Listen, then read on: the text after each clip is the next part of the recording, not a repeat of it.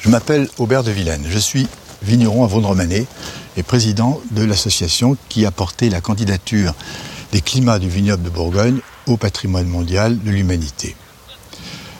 Qu'est-ce que c'est qu'un climat en Bourgogne?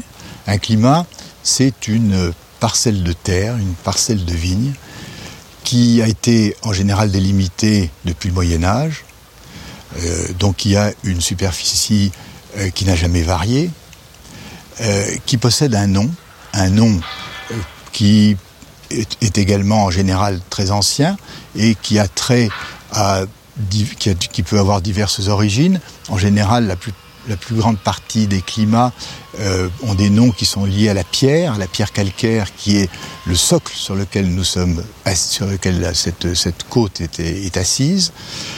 Et ces climats euh, produisent chacun un vin qui a un certain caractère, un goût qui le distingue des autres et qui est apprécié et reconnu à ce titre par les, amateurs.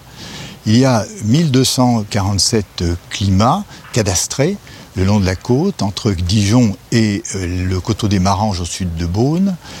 Et euh, ces 1247 climats forment une mosaïque, une mosaïque dans laquelle existe une hiérarchie. Une hiérarchie euh, entre où la, le sommet s'appelle les grands crus. Ils représentent même pas 2% de la, de la, superficie globale de, ces, de, de, la côte.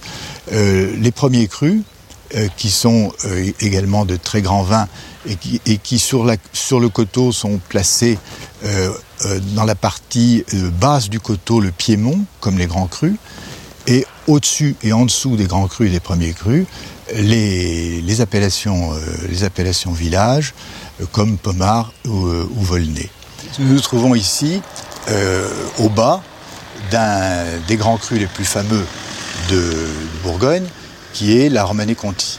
la Romanée-Conti donne un peu l'échelle de, taille de ces climats, puisque euh, sa superficie totale est de 1 hectare 80, qui est un peu une sorte de moyenne de, surface pour, ces climats, même si certains sont encore beaucoup plus petits, d'autres un peu plus grands.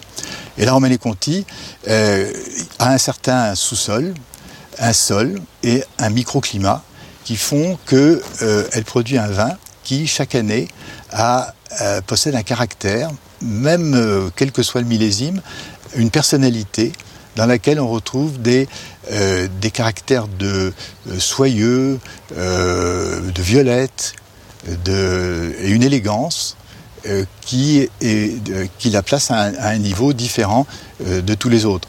on peut la regarder un petit peu comme le, le symbole de cette idée de climat, par sa taille et par le caractère euh, particulier du vin qu'elle produit.